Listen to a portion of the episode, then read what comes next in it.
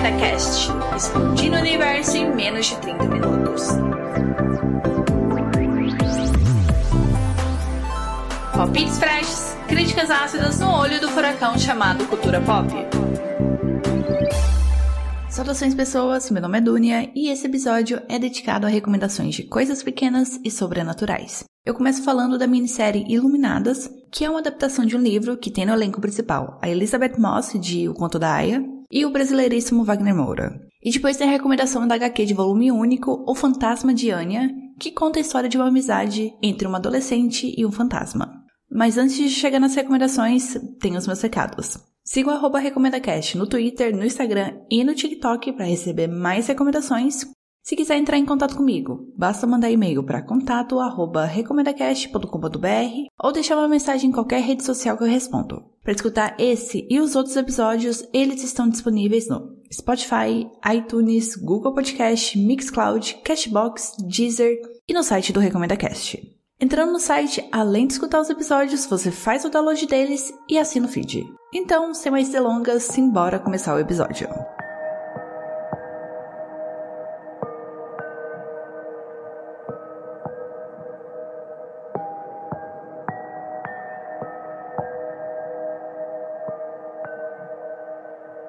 A minissérie Iluminadas mistura temáticas que fazia tempo que eu tinha visto ou eu nunca tinha visto sendo misturadas antes, que é a questão do crime, do jornalismo investigativo e do sobrenatural. Então a série vai trazer uma abordagem realista sobre os feminicídios que dão início a uma investigação jornalística, e essa investigação passa a ser exigida pelas evidências do caso a questionar os limites entre a realidade e a ficção.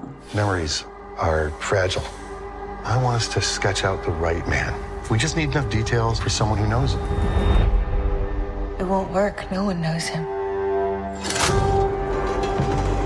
I heard this morning.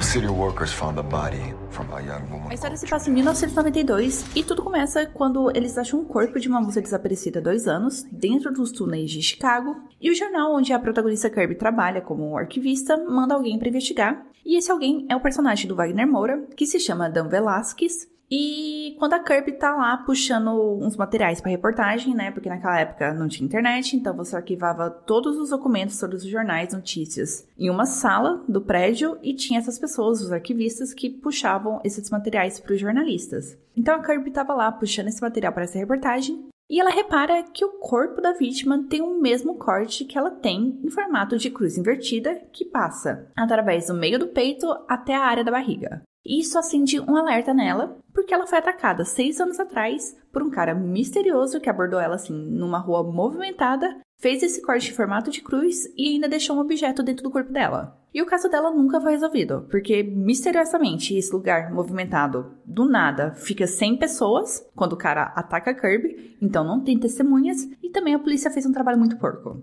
Então a Kirby se junta ao Wagner Moura, primeiramente com uma colega de trabalho, e depois ela se revela vítima desse possível cara, porque ela quer saber por que, que aquele cara atacou ela e deixou um objeto dentro dela, e por que, que ele tá fazendo isso com as outras mulheres. E a Kirby quer respostas porque depois desse ataque, além do trauma, do medo e tudo mais, ela começou a experimentar pequenas mudanças na vida dela que ela não consegue explicar e nem contar pra alguém, que a pessoa vai achar que ela tá doida e que ela precisa ser internada num hospício. Que tipo de mudanças que eu tô falando? É do tipo dela acordar de manhã sendo dona de um gato, e quando ela volta pra casa de noite, ela não tem mais um gato, mas sim um cachorro com o mesmo nome do gato. E a mãe que mora com ela fala assim: você tá doida? A gente nunca teve gato, a gente sempre teve cachorro, sabe? É mudanças que para as outras pessoas passam despercebidas, porque a mudança vira realidade, só que a Kirby consegue se lembrar do que era antes. Tanto que ela mantém um diário pra ela tentar não enlouquecer nisso. E essas mudanças vão do tipo ela mudar o corte e a cor do cabelo de uma hora pra outra, as lojas mudarem de lugar, ela chegar no trabalho e a mesa dela não tá no mesmo lugar, ou talvez ela nem esteja trabalhando na mesma função que ela trabalhava há um dia atrás, algumas horas atrás. E essas mudanças na realidade vão de coisas pequenas, como eu disse, o gato virando cachorro, até ela chegar em casa e descobrir que a mãe dela não mora mais com ela, mas que ela é casada, sabe? Assim, de uma hora pra outra. Tem um cara lá na casa dela falando que é o marido dela.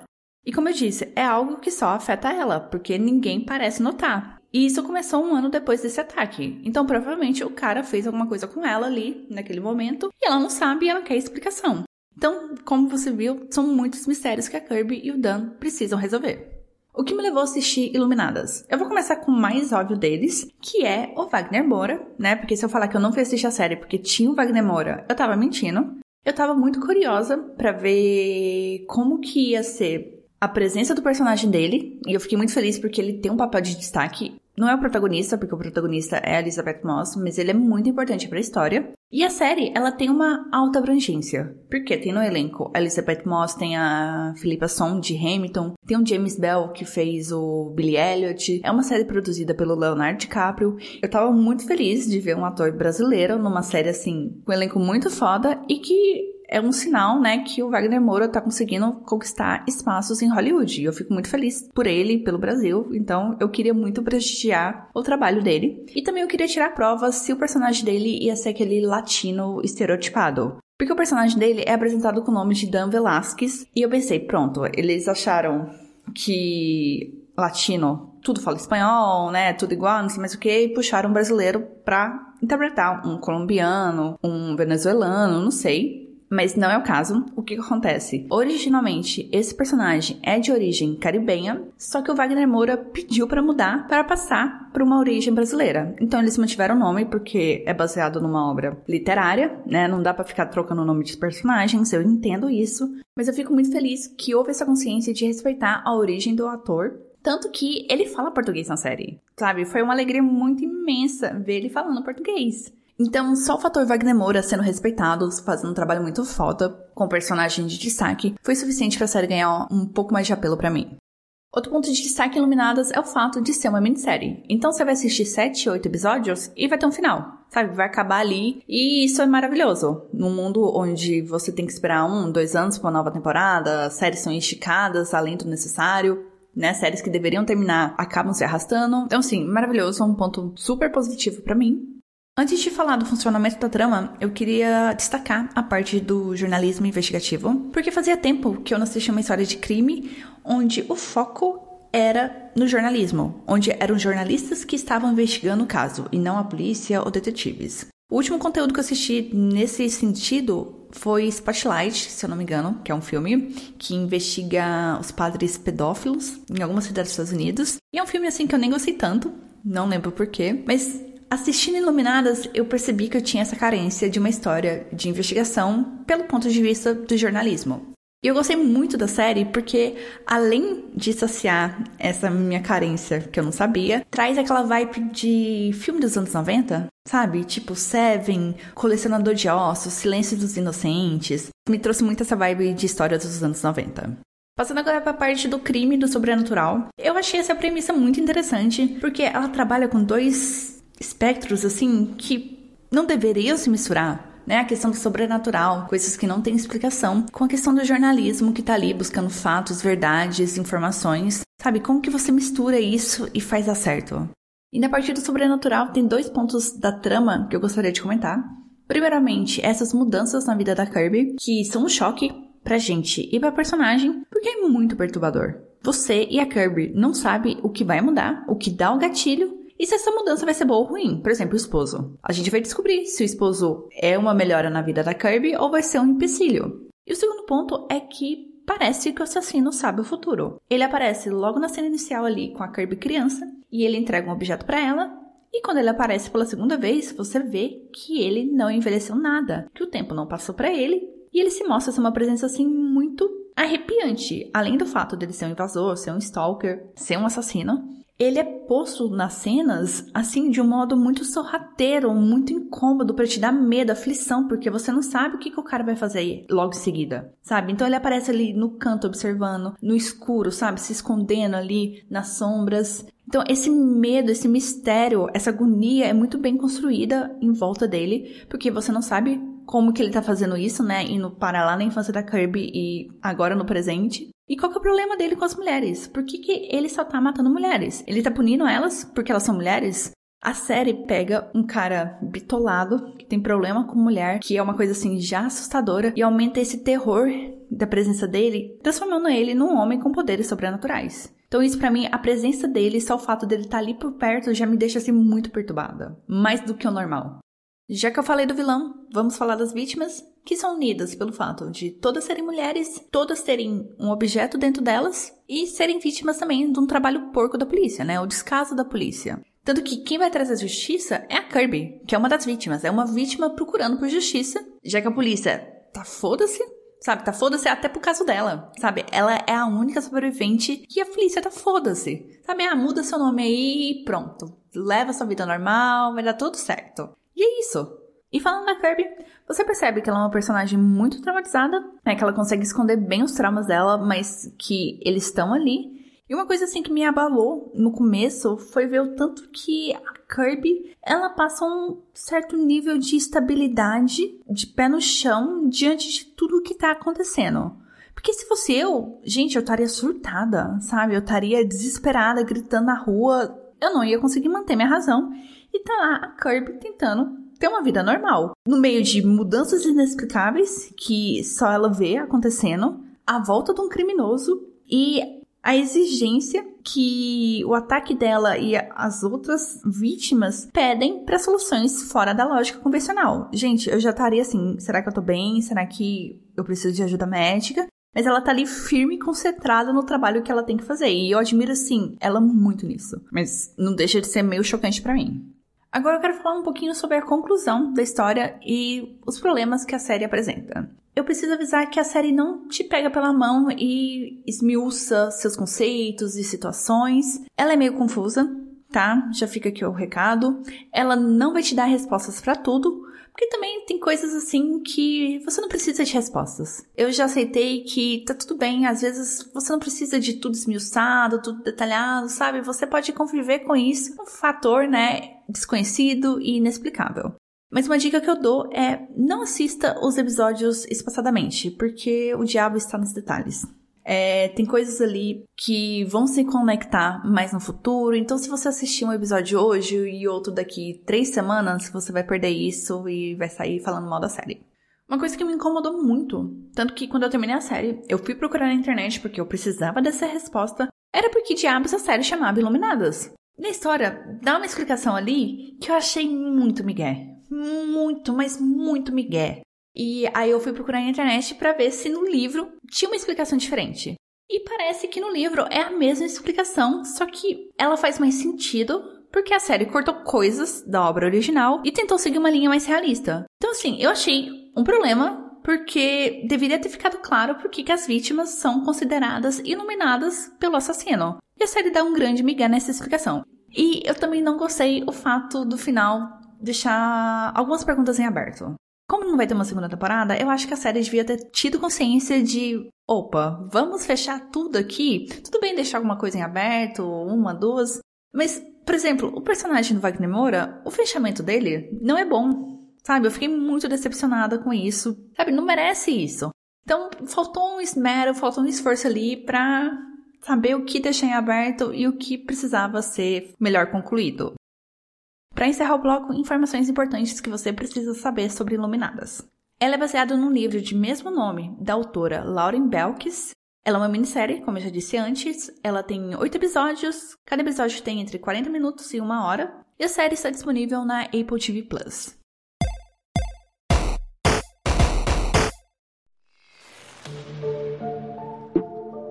Se você nasceu na década de oitenta e noventa e assistiu os filmes da Sessão da Tarde, você vai pegar uma referência.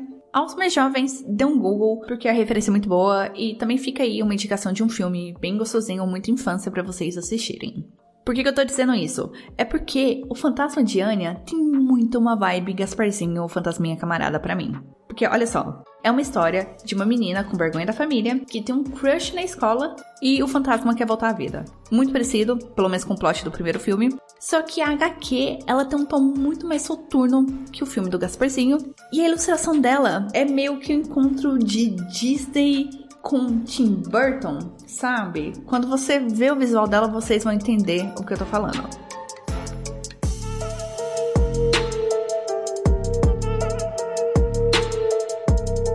A Anya é uma adolescente russa que se mudou para os Estados Unidos ainda muito criança. E enquanto a mãe e o irmão mais novo se mantêm fiéis às tradições do seu país, da Rússia, a Anya quer seguir o estilo americano de vida. Mas todo esse esforço de seguir os padrões estéticos, o jeito que ela se comporta, o que ela come, não impedem que ela sofra na escola, já que ela é vítima de bullying e ela só tem uma amiga. Só que a sorte dela, ironicamente, muda quando ela cai num buraco e encontra um esqueleto e um fantasma. Esse fantasma se chama Emily e ela foi morta há noventa anos atrás e ela tá muito ansiosa pra sair dali. Só que a Anya, ela não tá muito animada com essa ideia de ter um fantasma de estimação, sabe? Perambulando perto dela, porque ela já tem fama esquisita e a presença da Emily não vai ajudar em nada, sabe? Não vai melhorar, só vai piorar as coisas. Então, assim, eu não culpo ela por esse pensamento. Mas aí vem um pulo do gato. A Anya percebe que a Emily pode ter sim sua serventia e ajudá-la a melhorar sua vida escolar. E meio que em troca, a Anya quer descobrir o que aconteceu com o assassino da Emily. A história vai lidar com duas coisas assim, muito aterrorizantes. Primeiramente, o sobrenatural e depois a adolescência. Uma coisa que eu preciso deixar clara desde o início, porque eu não quero iludir vocês, é que a agá quê segue muito uma fórmula de filme adolescente. Porque assim, o que a Anya quer? Ela quer ser popular, ela quer ser descolada, ela até fuma para tentar alcançar um status maior na escola, e ela não gosta de fumar. Ela quer seguir o padrão de beleza, ser padrãozinho, sabe? Ser magra, fazer dieta, não ter coxas grossas, usar maquiagem. Ela tem essa paixão não correspondida por quem? Adivinha, o atleta do colégio. E ela quer ter mais amigos, sabe? É o padrão de filme adolescente. Só que o diferencial aqui é o elemento que a Anya é uma imigrante.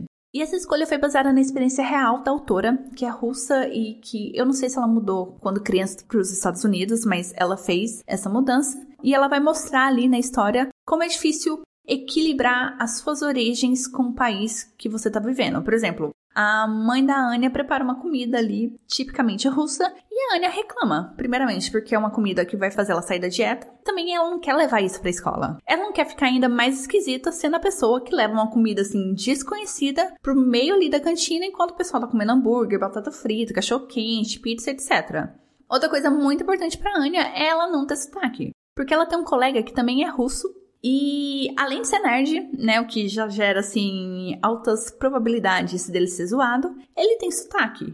E ele é feito, assim, de gato e sapato, porque o pessoal acha no direito disso, fazer isso com ele. Só que o grande pesadelo pra ela é não ser vista como uma americana. Ser vista como uma imigrante, que não se adaptou aos costumes do país que ela tá. Então, assim, eu gosto como a história. Sim, utiliza os clichês de histórias adolescentes, os dramas e etcétera, mas que adiciona experiências e vivências reais da autora de ser uma imigrante. Só que a cerejinha no topo nas particularidades da vida da Anya é o fato dela virar amiga de um fantasma. Que, a princípio, ela vê como literalmente um encosto, mas que vai virando uma bênção que tem suas consequências. E quais são essas consequências?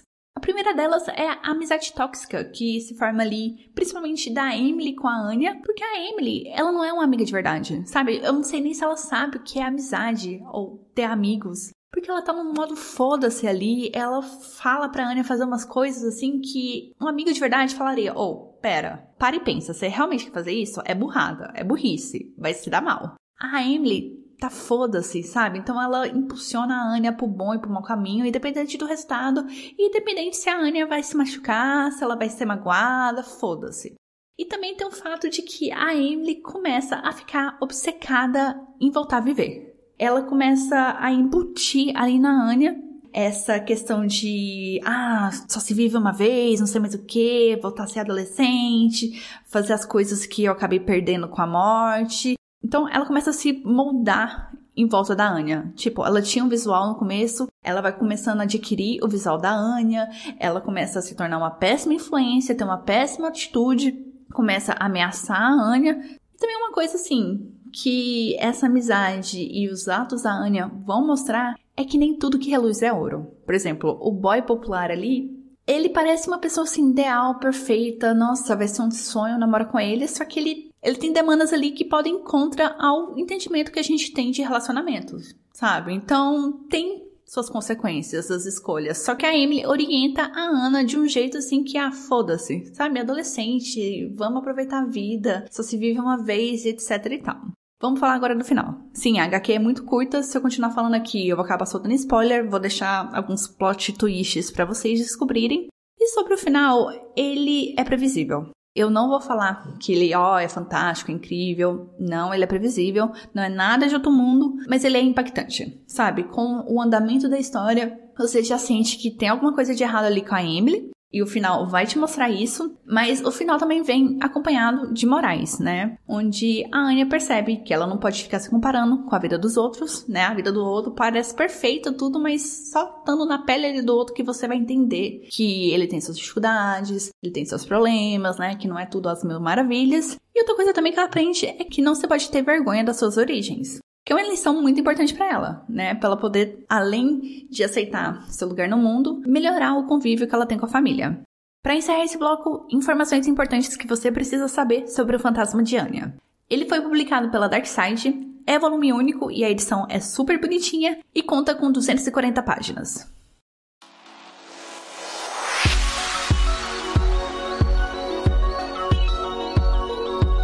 O episódio tem muita brasilidade, com a recomendação de um livro e um agá quê L G B T Q I A mais. E também tem a série que é sobre um dos gêneros mais ame ou odeie da história dos cinemas. Então eu vejo vocês aqui quinze dias, beijos, se cuidem e tchau, tchau!